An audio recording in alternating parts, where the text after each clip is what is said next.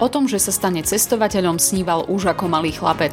Sen si poprvýkrát splnil, keď sa vybral do krajiny, ktorú aj mnohí skúsení svetobežníci považujú za riskantnú. Vyšla mi z toho jedna z najnebezpečnejších krajín na svete, Venezuela.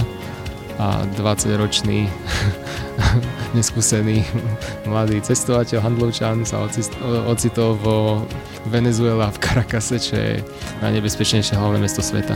Latinská Amerika mu nakoniec učarovala natoľko, že sa do nej pravidelne vracia. Na svojich cestách obľubuje stretnutia s obyčajnými ľuďmi, ich skrytý život pôvodných obyvateľov. Okrem dobrodružstva mu však cestovanie prináša aj dôležité lekcie do života. Človek, čo čím viac cestuje, tak tým viac je ako keby uh, zacelený a tým viac vie prekonávať v živote uh, nejaké prekažky. Spoznávať svet podľa neho môže naozaj hocikto. Dá sa to dokonca aj za menej peňazí a tiež udržateľným spôsobom. Ja napríklad v hoteloch, hosteloch a podobných zariadeniach vôbec nebývam, ja bývam celý život u domácich. O záľube, ktorá prekonáva geografické i ľudské horizonty, sme sa porozprávali s cestovateľom a fotografom Michalom Hertlíkom. Príjemné letné počúvanie vám praje Veronika Rendeková.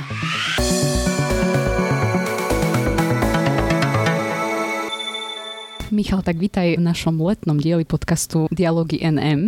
Ďakujem veľmi pekne za pozvanie.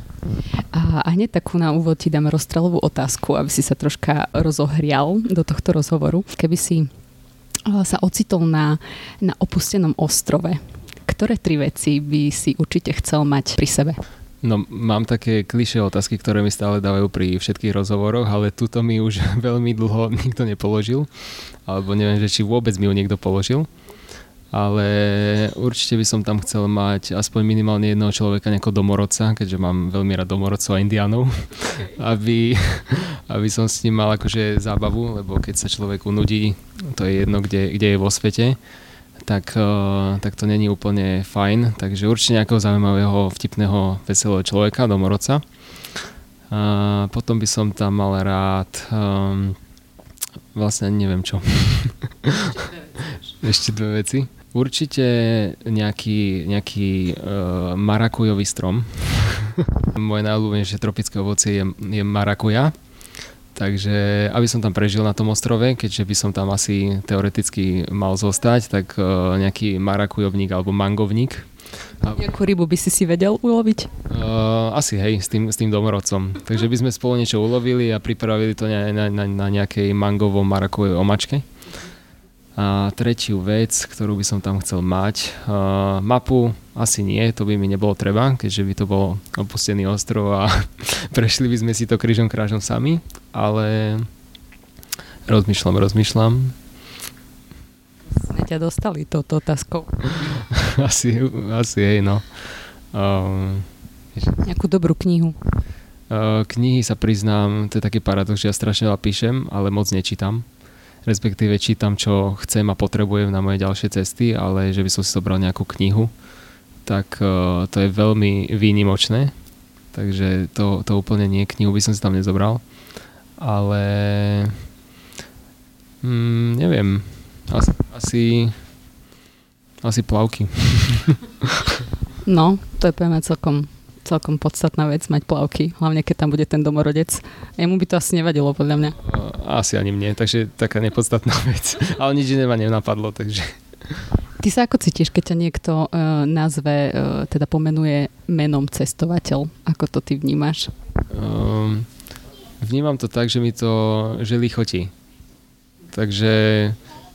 Lebo ako, ako inak uh, by ma mali akože pomenovávať, hej, tak ja sa vždycky tak aj sám označujem, že cestovateľ a fotograf, také spojenie.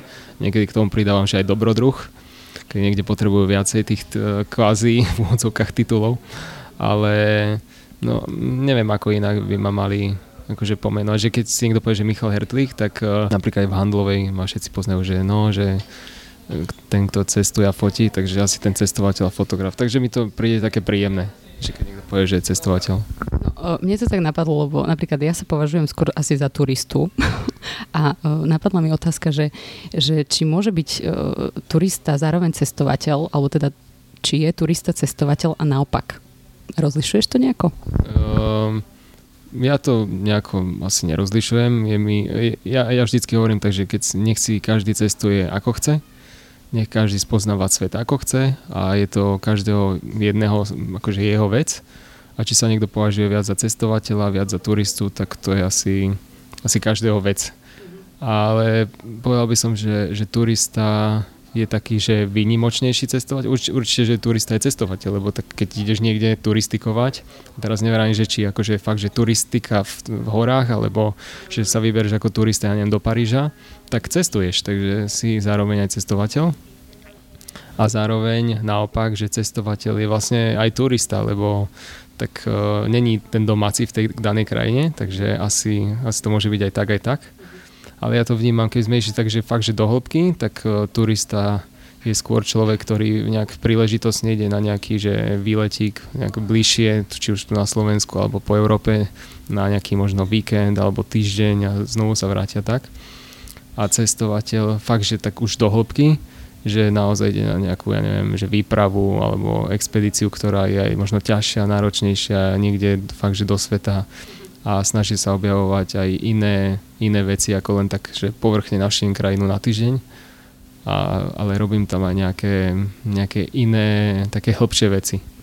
Takže neviem, ak, ak by si chcela takúto definíciu, tak, tak tak, ale ja si myslím, že netreba medzi tým nejako robí rozdiely, že každý fakt nech si cestuje ako chce a nech sa považuje za čo chce.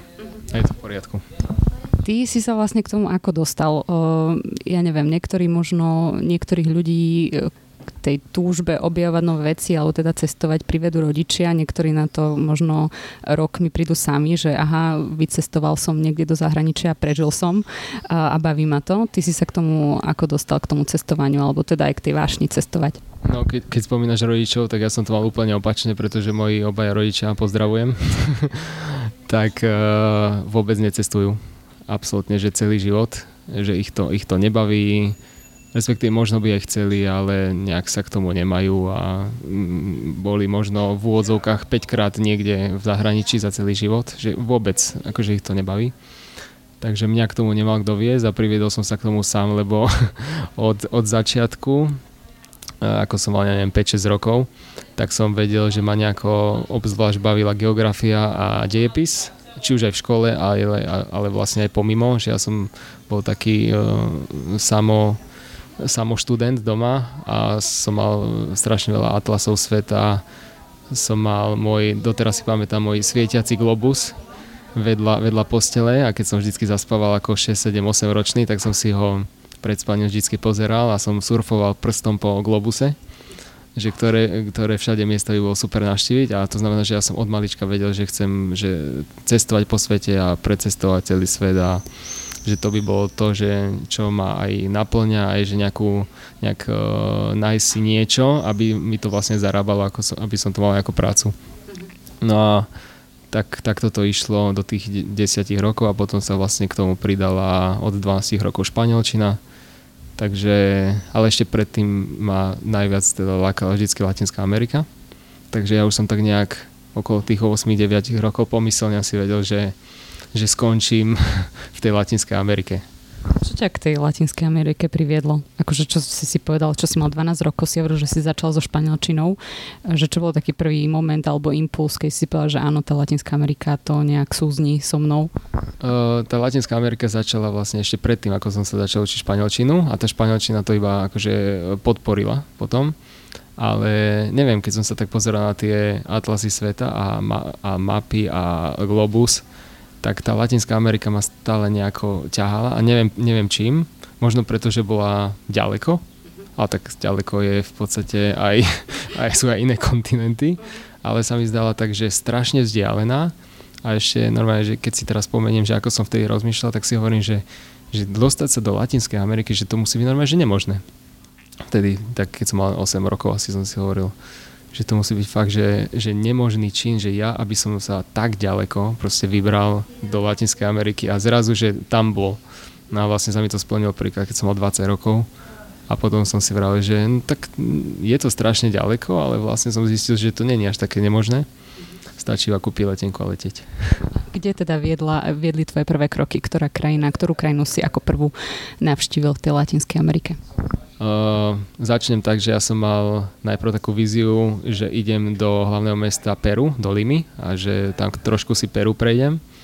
Potom som to zase zmenil na Santiago v Chile, že zase, že príjem do Santiago a tam si trošku precestujem Chile.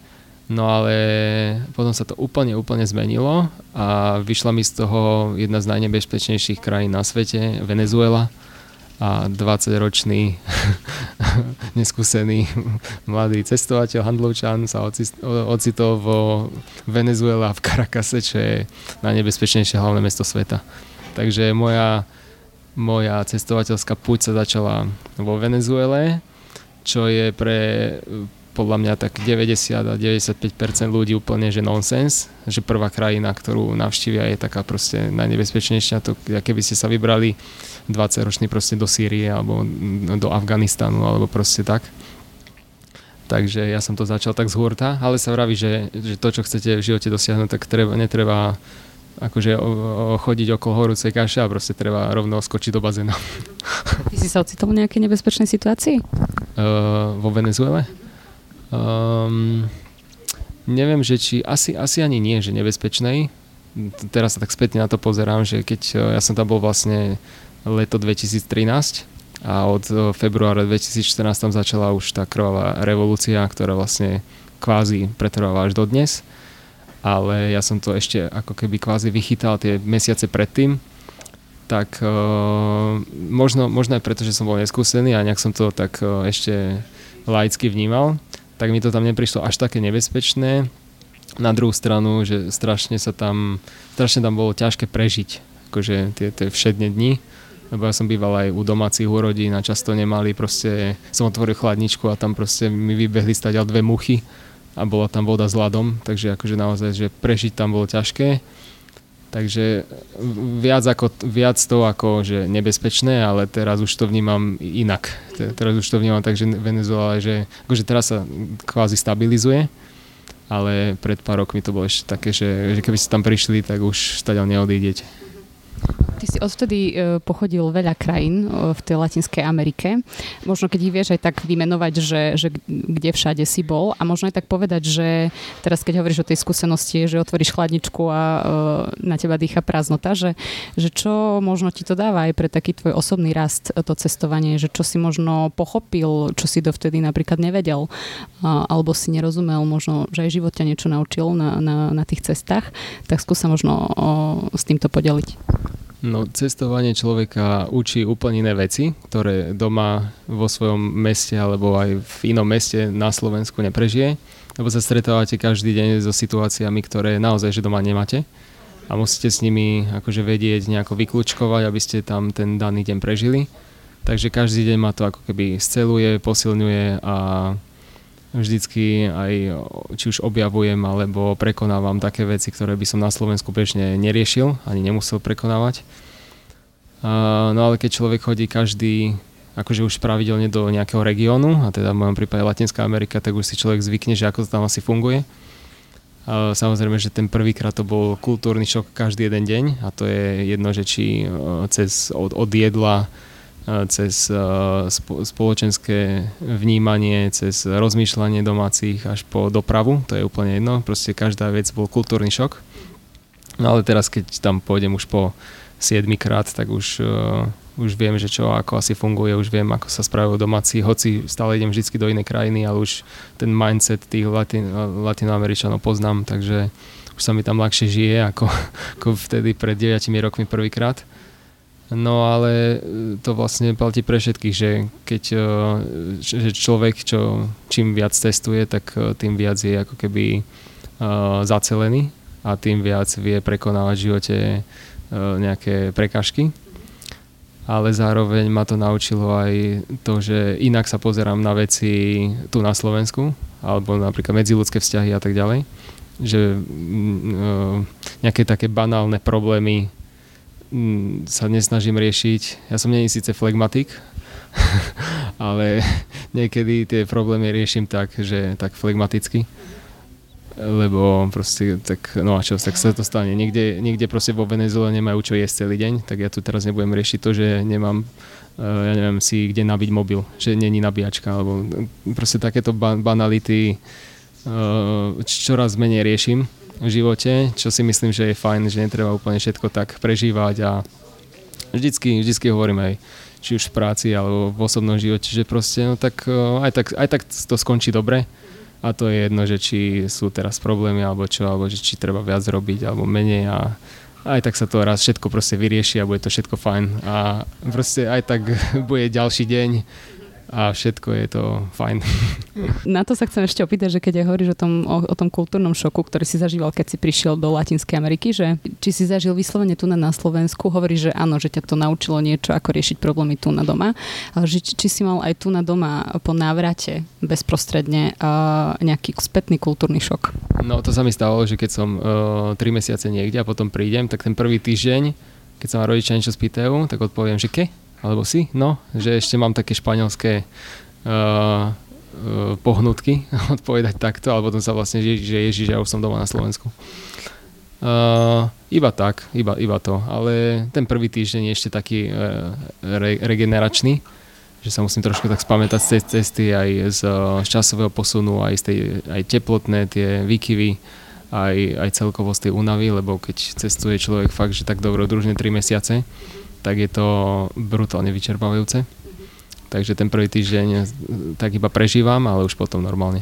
Sú podľa teba nejaké vyslovene nejaké kvality, ktoré musí mať človek, ktorý chce byť cestovateľom, alebo viac menej sa ním môže stať hocikto a, a prežije takéto, takéto možno životné dobrodružstvo? Ja si myslím, že úplne hocikto. Takže tým nabádam aj našich poslucháčov, aby sa nebali a vyrazili do sveta a spoznávať našu krásnu planetu. Ale myslím si, že akože áno, môže, cestovať môže samozrejme hocikto na svete. Či už je chudobný, bohatý, vysoký, nízky, to je úplne jedno. Ale myslím si, že vlohy od narodenia dosť pomáhajú. Že keď má niekto vlohy, že sa naozaj tak narodí, ako napríklad, že ja, že už od päť šesť rokov, že ho baví geografia alebo spoznávanie sveta, alebo že sám si študuje krajiny, mapy a tak. Takže tam sú tie vlohy, ktoré nie, nie každý má. Takže tie akože keby dopomáhajú tomu, aby niekto cestoval viac po svete, ako možno ten druhý. Ale určite, určite každý môže a takže výhovorky typu Uh, tie klasické, že nemám peniaze, nemám čas, uh, alebo doma mám králika, ktorý potrebuje starostlivosť a podobné pre mňa výhovorky, lebo všetko sa dá vždy vyriešiť, tak uh, tými výhovorkami vlastne ten daný človek, ktorý hovorí, tak on sám sa sto- stopuje a ho to nepustí ako keby ďalej, takže menej výhovorek a viac treba mať činov a viac cestovať. Čiže argumenty typu cestovanie, na cestovanie musí mať dostatočné financie, na cestovanie potrebujem vedieť jazyk, na cestovanie potrebujem mať vhodný vek, pre teba neplatia, hej? No pre mňa určite nie a vždycky každý, kto mi takéto argumenty dáva, tak mu poviem jednoznačne, že je to iba výhovorka. Mnohí ľudia, keď sa rozprávajú o cestovaní ako, ako takom alebo o turizme, tak môž, môžu namietať, že uh, aj v rámci možno takých súčasných veľkých tém, ako sú, ako je ochrana životného prostredia a podobne, že cestovanie nie je veľmi udržateľné. Čo si ty myslíš o tom, že, že môže byť cestovanie udržateľné a ak áno, tak ako? Určite môže byť. Aj uh, mnohí cestovatelia tak cestujú. Snažím sa tak cestovať aj ja. Tak kvázi udržateľne. Aj mnohé teraz už v posledných rokoch cestovné kancelárie to začali tak viac propagovať, že nie je ten masový turizmus, ale práve, že taká cestovka, ktorá chce zaujať a že je ešte aj nová, tak sa snaží získať si svoju klientelu, tak vlastne propaguje ten ako keby, že udržateľný spôsob cestovania, ktorý vlastne, alebo také, on sa to volá, že slow, slow travel, že akože také pomalé cestovanie, čo vlastne znamená, že, že viac dbajú na životné prostredie.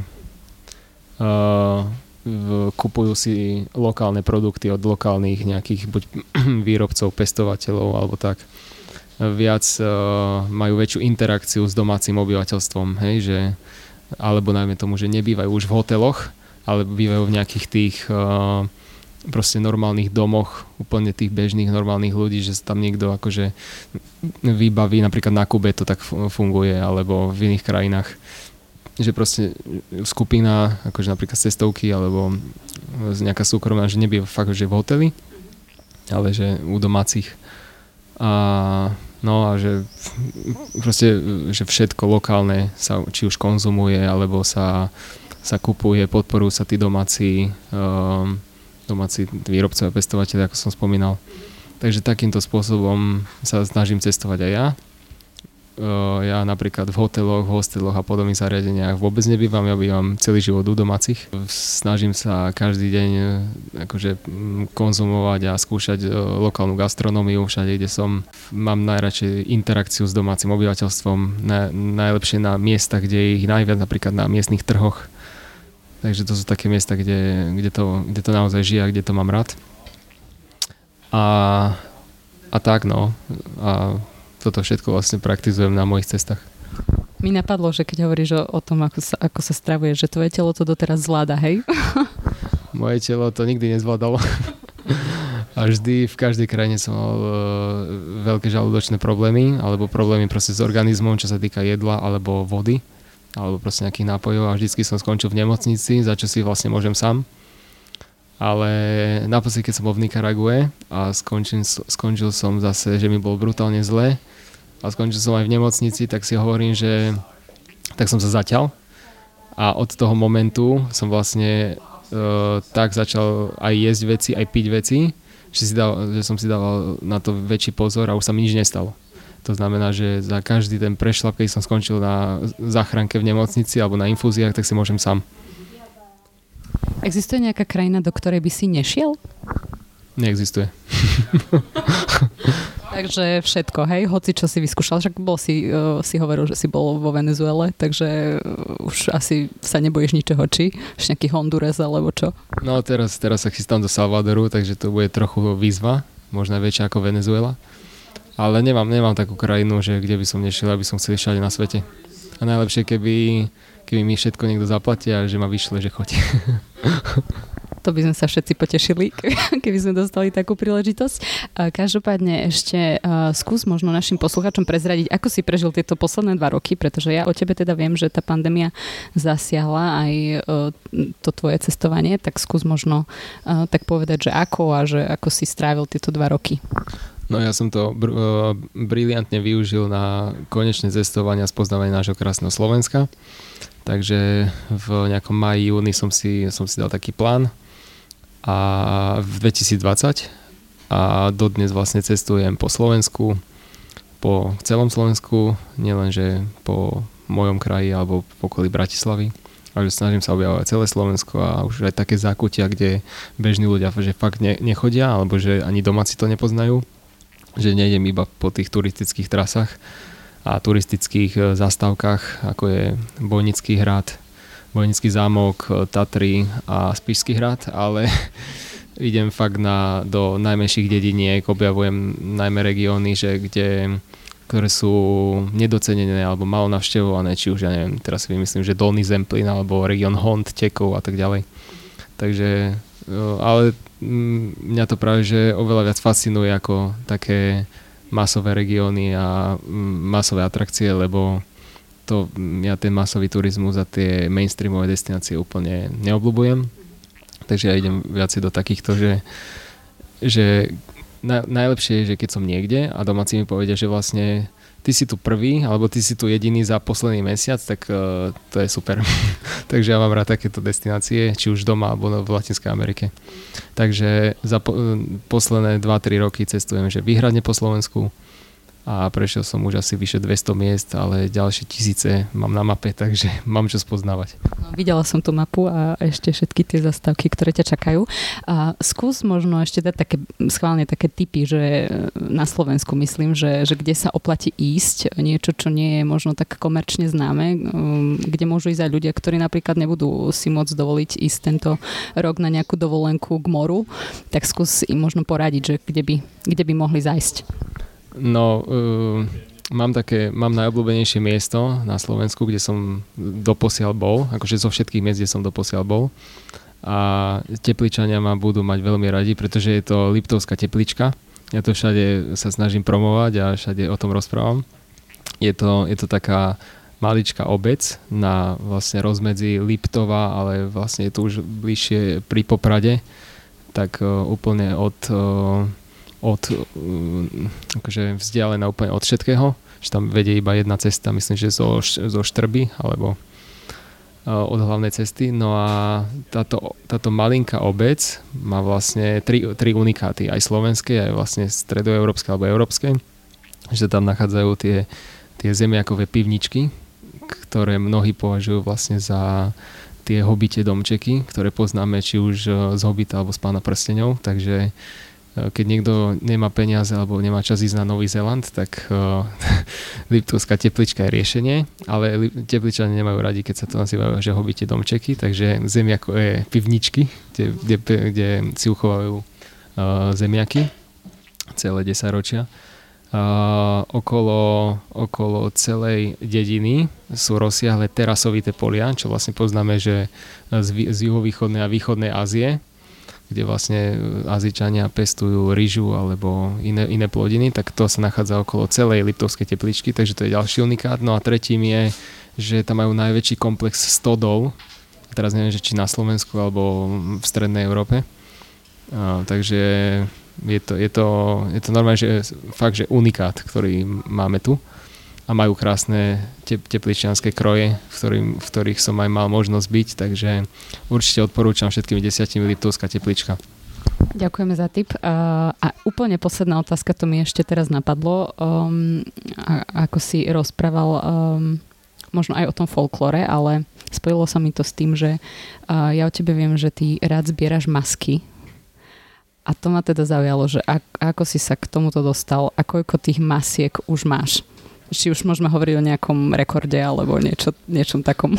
No o rekorde určite nie, lebo poznám ľudí, ktorých, dajme tomu, že ani nezbierajú a majú ich viac ako ja.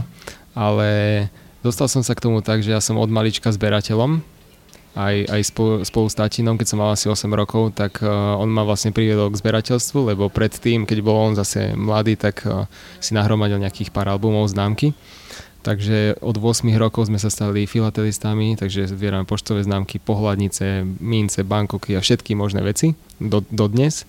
No a počas toho, že vlastne ja som sa, akože začal som cestovať po svete a Latinská Amerika, tak a strašne ma zaujíma kultúra, tradície tých daných krajín, tak, tak proste nejak som sa dostal k tým maskám, že to vlastne vyjadruje, že keď sa pozriem na masku, tak vlastne je to stelesnenie tej danej kultúry, danej krajiny, takže ja si ju aj môžem priniesť domov a je to pre mňa oveľa, oveľa stokrát proste lepšie, ako keď si človek priniesie magnetku a dá si ju na chladničku, takže ja namiesto magnetiek si nosím domov masky a mám ich, mám ich doma na stenách vyše päťdesiat.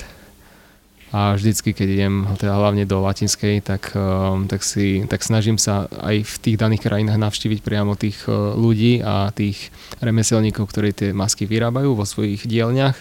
Vidím celý ten proces a e, snažím sa dozvedieť o tých maskách e, všetky informácie, nafotiť si to a tak. A potom si vlastne priniesť ich domov. No a to je, to je niečo, na čo som... na čo ma fascinuje a na čo som aj vlastne hrdý, že mám takéto masky doma. Ale nemáš ich na chladničke? Nemám ich na chladničke, mám ich normálne na stenách. Niek- niektoré uh, sú také veľké, že som mal veľký problém ich preniesť z Latinskej Ameriky na Slovensko cez, uh, cez lietadla, cez všetky tie presuny, ale podarilo sa mi to a vždy, keď som vlastne v danej krajine, tak okrem tých remeselníkov ešte tie latinské a americké krajiny majú aj že doslova, že festivaly masiek tých svojich, takže aj na takéto akcie alebo festivaly vždy si pozerám, že kde by som mohol na nejaký nasledujúci ísť a navštevovať to a vidieť to. Ďakujem ti pekne, Michal, za tento rozhovor. Ja ti prajem, aby si toho ešte nacestoval veľa vo svojom živote a aby tých dobrodružstiev pribúdalo. A hlavne ti prajem, keďže si sa dal aj na to, na to cestovanie po Slovensku, aby si objavil ešte veľa takých pekných, zaujímavých miest a dal nejaké dobré tipy ľuďom, lebo podľa mňa uh, mnoho ľudí to privíta, že, že môžu navštíviť miesta, o ktorých ani nevedeli. Takže veľká vďaka, všetko dobre ti prajem. Ďakujem veľmi pekne, Veronika, za tento skvelý rozhovor a všetkým poslucháčom uh, prajem, aby vyšli zo svojej komfortnej zóny a začali spoznávať nepoznané a začali spoznávať také veci, ktoré si možno pred ešte pár rokmi ani nevedeli predstaviť, že tam raz budú. Takže cestujte a užívajte si život a planetu. Počúvali ste podcast portálu Nové mesto Dialógy en em, ktorý počas tohto leta uverejňujeme každý druhý týždeň v pondelok. Spolu s textovými rubrikami ho nájdete na našom webe en em bodka es ká a tiež na SoundCloud a Spotify pod profilom Podcasty en em. Okrem Dialógov en em vám každý štvrtok prinášame podcast Výber en em o udalostiach, ktoré dokazujú, že dialóg je možné viesť aj v dnešnej polarizovanej dobe. Spojme sa v dialógu na en em bodka es ká.